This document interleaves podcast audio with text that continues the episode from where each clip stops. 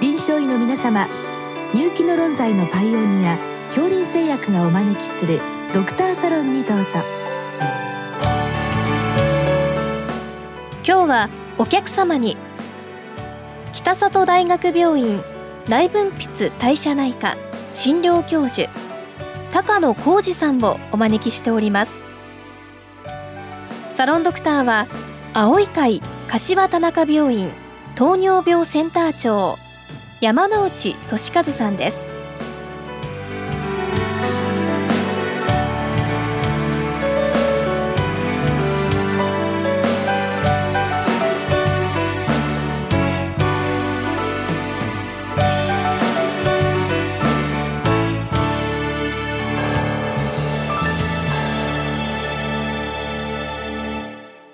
高野先生よろしくお願いいたします。よろしくお願いします。えー、今日は低血糖時の家族などによるグルカゴン天秤についててのお話でございます。まあ、先生この新しいグルカゴン点鼻薬が出てきたということに絡むかと思うのですけどまず最初にですね、まあ、低血糖、まあ、これ改めて問題点を少し整理していただきたいわけでありますけど、まあ、これインスリンなんか使ってるとまあ利塩性のものがむしろおなじみのものですが、まあ、先生のお立場から言って、まあ、どういったあたり問題点があるとお考えでしょうか？基本的にそのグルカゴンの点鼻薬の話をお話ししようと思うんですがあの多くの場合はインシュリンを使っている方スルフニューレレアなどの経口血糖効果薬を使っている患者さんで時にやはりあの食事量が少なかったり、うん、食事量をちょっと遅らせてしまったりした時に低血糖を起こします、うん、あと患者さんによってはそう低血糖をちょっと繰り返している方っていうのもなかなかうまくコントロールできずに低血糖を繰り返している方っていうのもいらっしゃるんですね。でそういう方あの多くの場合、まあ、時々起こる低血糖でしたらば、まあ、たまに1年に1遍ぐらい起こる低血糖でしたらば普通は交感神経の刺激症状いわゆる指が震えたり冷や汗が出たりドキドキしたりっていうことで気づいて対処できるんですが低血糖繰り返しちゃいますとこれが出なくなるんですね。そうするともうあの血糖が下がって最初の症状というのが意識障害となっちゃうと本人も気づかないしもうあまりの人もそのまま倒れちゃうもんですから、もうそうなったらば、えー、甘いものを飲ますブドウ糖を舐めさせるなんてもう無理ですのでそうですね、で何らかの方法で血糖を上げる方法がないかっていうのがずっとやられてきて、これまではグルカゴンの筋肉注射これはグルカゴンを溶かして注射するとい。うことが必要になってたんでそれはかなり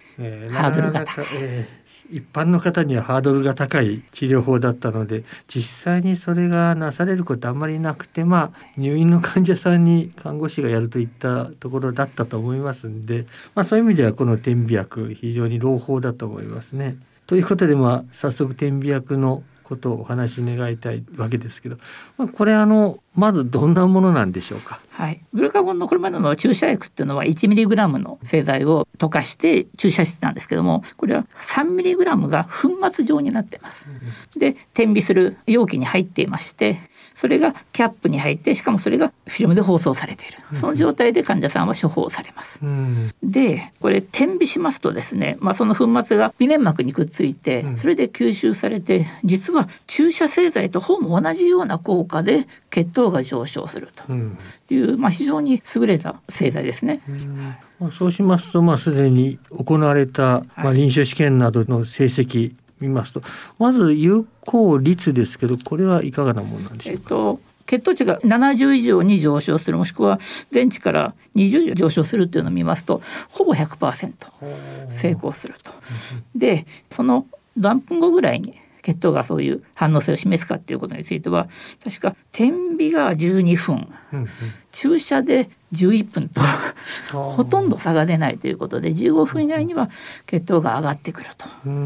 いうような結果が出てるようですね。まあ、注射と差がないということでまあ非常に画期的ですね。はい、有意差は出てるんですけども非常に少ないというとこですね。うん。まあ、ついでですけど、まあ、その時にいろいろと行われた、まあ、試験でですね、まあ、よく薬でいうこのレスポンダーノンレスポンダーというのがありますけど、まあ、これあの一般的にグルカゴンと言いますと、まあ、肝臓のグリコーゲンの動員になりますから、まあ、痩せた方はあまり効かないかなという印象がありますがここはいかがだったのでしょうか、えー、まずそのグルカゴンの使用によって血糖が上がりにくい方っていうのは実は一番多いのがあの低血糖を繰り返していて実は肝臓のグリコーゲン貯蔵量が少ないという方。あとアルコール性の低血糖は効かないですね。あと肝硬変の方もまあグリコーゲン貯留量が少ないので少ないと効きが悪いということが分かってますがそういう患者さんはなかなか上昇しません。一般の方痩せていようが太っていようがあの低血糖がそんな頻回でない方についてはしっかりと上がるみたいです。体重別では効果にあまり差がなかったわけですね。すねそれはなかなか、まあ、興味深い 結果だと思いますですね。ただし、はい、あの実際に使ってみた時に、はい、うまく上がらなかった症例っていうのが治験じゃないんだろうと思うんですけど、うん、まあ、別の研究であのごくわずかあってそれの原因っていうのがこれ後ろにあるボタンを押し込んで粉末を点鼻するんですけども、はい、それを十分押し切らなかった時に血糖上昇が悪かったと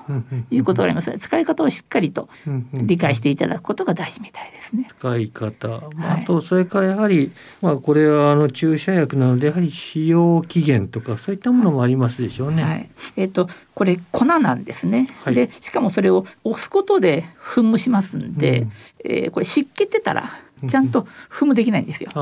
でそれを、えー、湿気ないためにあの容器の中に入ってしかもそれがフィルムで覆われてます。で処方されてフィルムを外さないことが大事で。フィルムのままにしといて中が湿気ないようにしておかないと、いざという時に粉が湿気てて噴霧されないと。いうことがありますのでこれが一番大事なこと、あと使用期限が容器に書いてありますので、それをきちんと留意しておく。ことの2つが大事だと思います。もう一遍あの確認したいのですけれどもこれ1型糖尿病2型糖尿病でこの両軍間にも有意差はなかったわけでしょうか、えーと、基本的には頻回の低血糖を起こしてなければあの有効であろうということが推測されます。まあ、頻回を起こしているケースではやはりちょっと。そうですね。頻回を起こしているとなかなか上がらなかったみたいですね。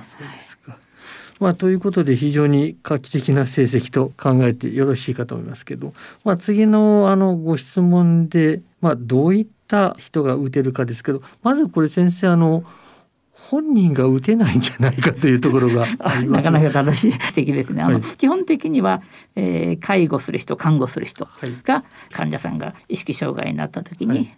えー、フィルムを外してキャップから出してそれで鼻の中に入り口を突っ込んでそれでボタンを押すと。いうことをしていただくというのが基本で、えーとまあ、ご家族を一応想定してるわけですね。まあ、学校の中では例えば養護教諭の方などが使うことについては、えー、一応容認されているというか否定はされてないと考えています。不思議なことにあの救命救急士のできることの中に入ってなくてその代わり救命救急士はブドウ糖を注射すると いう形になってるようで。そのあたりはまあ多少はちょっ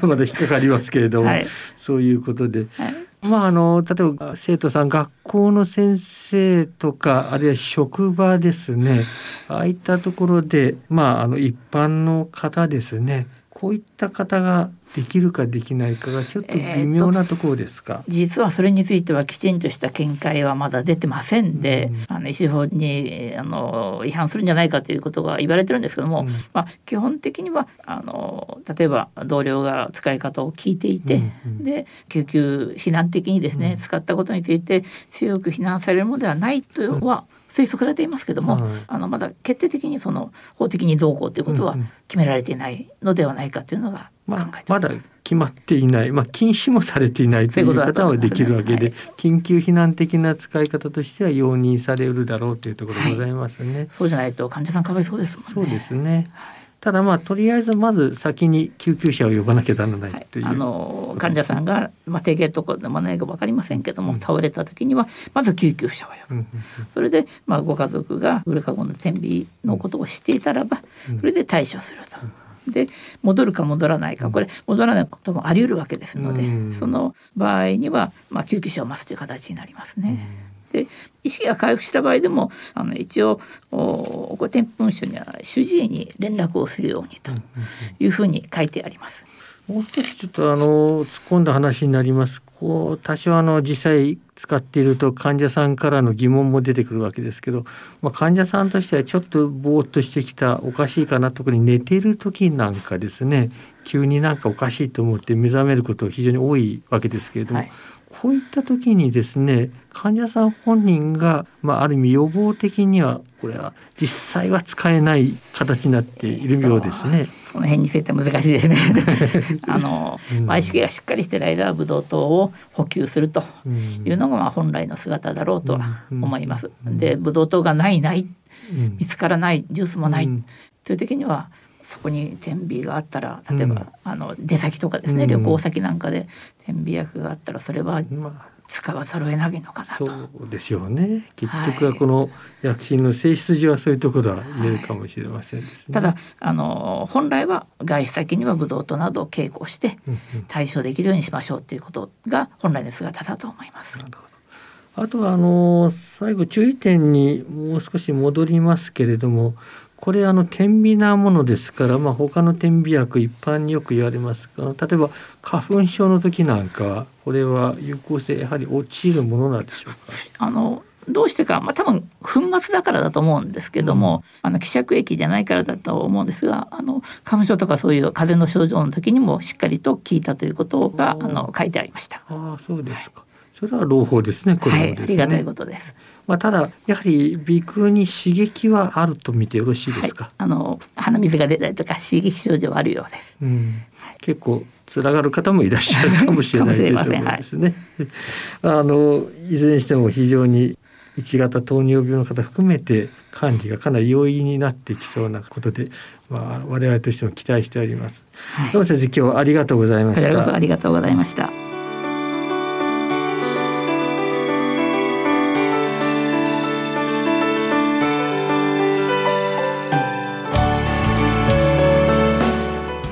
お客様は北里大学病院大分泌代謝内科診療教授高野浩二さん。サロンドクターは青い会柏田中病院糖尿病センター長山之内俊和さんでした。それではこれで恐林製薬がお招きしましたドクターサロンを終わります。